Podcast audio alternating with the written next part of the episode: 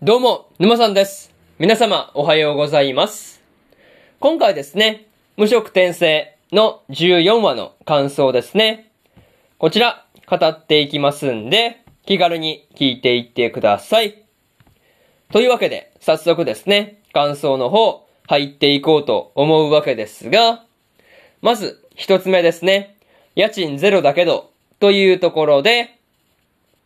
リューデウスがですね、まあ、冤罪で投獄されていたわけなんですが、まあ、その時にですね、全裸にされてしまっているっていうところはですね、まあ、武器とかを隠し持っていたりしないかっていうところをね、見やすくするっていう目的があったりするのかなっていう風にね、思ったりはしました。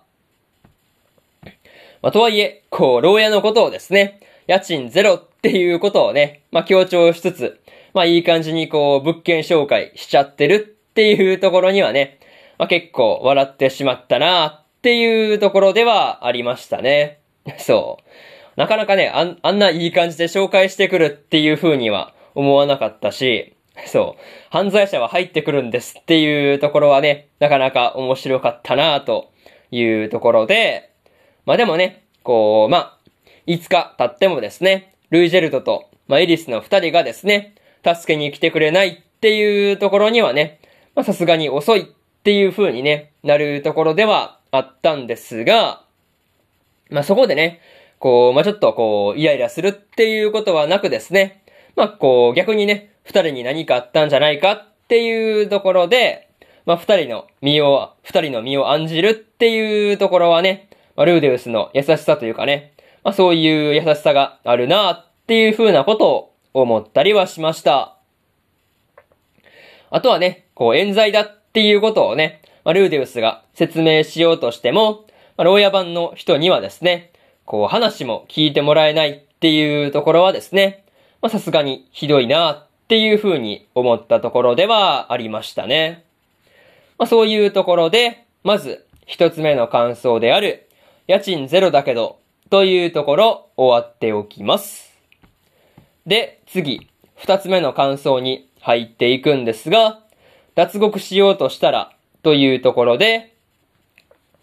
ルーデウスがですね、まあ、脱獄しようとしていたわけなんですが、まあ、森を燃やし尽くしてやるっていう風に言っていたらですね、本当に森が燃えているっていうところにはね、さすがにびっくりしたところではありましたね。そう。こればっかりはさすがにびっくりするところではあったんですが、まあ、とはいえ、こう、まあ、その時にですね、まあ、従属が、まあ、こう、まあ、密輸組織にね、好き放題されてるのを見て、まあ、こう、従属を助けて恩を売るっていう風にね、こう、ルーデウスが言っていた時にですね、まあ、ギースも、こう、協力をしてくれていたわけなんですが、まあ、なんだかんだ言いつつもね、ギースも根はいいやつだったりするのかなっていう風なことをね、思ったりしました。まあ、何よりね、こう、ルーデウスが、こう、従属の人たちがですね、まあ、こう、密輸組織に、まあ、こう、やられているっていうところを見てもね、こう、まあ、まともに話をしてくれなかったっていうところには、ムカつくところではあったんですが、まあ、これはさすがにやりすぎだっていうところはね、まあ、すごい、こう、ルーデウスと同感な感じではありました。そう。まあ、同感っていう感じでしたが、まあ、にしてもね、こう、森の火事を水の魔法で一気に消してしまうっていうところはですね、まあ、ルーデウスも、こう、さすがの一言に尽きるところではあったんですが、まあ、その、うん、日の、まあ、日が消えてからの、まあ、従属の戦士団のね、まあ、すごいこう、活躍ぶりというかね、まあ、鼻が利けば負けるものではないっていう風に言ってるところがね、あ、そうか、その、従属の花とか、そういうのを紛らわせるために火事にしていたのかなっていう風に思うと、なんかすごい納得がいく。まあ、密輸組織の方も頭使ってるなっていう感じではありましたね。まあ、そういうところで、二つ目の感想である、脱獄しようとしたら、というところ終わっておきます。でですね、次、三つ目の感想に入っていくんですが、恩を打ったというところで、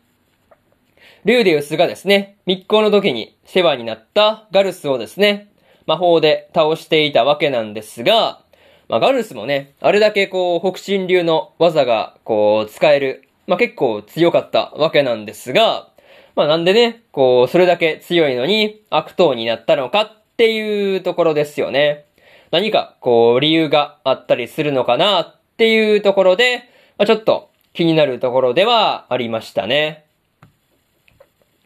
またですね、こう、ガルスとの戦いではですね、まあ、聖獣様とギースの火星もあったことでですね、まあ、ルーデウスが、こう、無事にね、魔法を発動させられたわけなんですが、まあ、急ごしらえのパーティーでですね、まあ、ここまでうまく連携ができたっていうところはですね、何気にすごいことなんじゃないかなっていうふうに思ったりはしました。まあ、とはいえですね、まあ、ルーデウスの誤解の方もね、こう、ガルスと戦ったっていうことで、まあ、ちゃんと誤解も解けたわけなんですが、まあ、それに関してはね、まあ、良かったなっていう感じではあったんですが、まあ、ルイジェルドが遅かったっていうところにはですね、まあ、密輸組織を皆殺しにしていたりしていただけだったんだっていうことが分かって、まあ、ちょっとほっとしたところではありましたね。まあ、そういうところで、三つ目の感想である、恩を売ったというところ終わっておきます。でですね、最後にというパートに入っていくんですが、今回ですね、ルーデウスの誤解もですね、無事に解けたっていうところで終わっていたわけなんですが、次回からはですね、まあ、すぐに次の街へね、旅立つっていうことになるのかですね。その辺がちょっと気になるところで、気になるところではありますね。まあ、とはいえ、エリスの祖父であるサウロスがですね、死刑を言い渡されて、こう、すぐに、まあ、死刑が執行されていたわけなんですが、まあ、この分だとですね、まあ、早く、こう、戻ら、戻らないと、何かしら、こう、まずいことが起こってるんじゃないかな、っていう風なことはね、感じたりしました。まあ、でもですね、焦ったところで、こう、帰れるわけでもないと思うんで、次回以降のルーデウスの、た、まあ、ルーデウスたちの旅がですね、どうなるのかっていうところをですね、楽しみにしておきたいなっていうふうに思ってるところですね。まあ、とりあえず、今からですね、次回の放送が、まあ今から楽しみで仕方がないっていうところではありますね。まあそういうところで、今回の無色転生の14話の感想ですね。こちら終わっておきます。でですね、今までにも1話から13話の感想はですね、それぞれ過去の放送で語ってますんで、よかったら過去の放送もですね、合わせて聞いてみてくださいという話と、今日ですね、他にも3本更新しておりまして、先輩がうざい後輩の話の第2話の感想と、ブルーピリオドの4話の感想。そしてですね、大の大冒険の第54話の感想ですね。この3本更新してますんで、よかったらこっちの3本もですね、合わせて聞いてみてくださいという話と、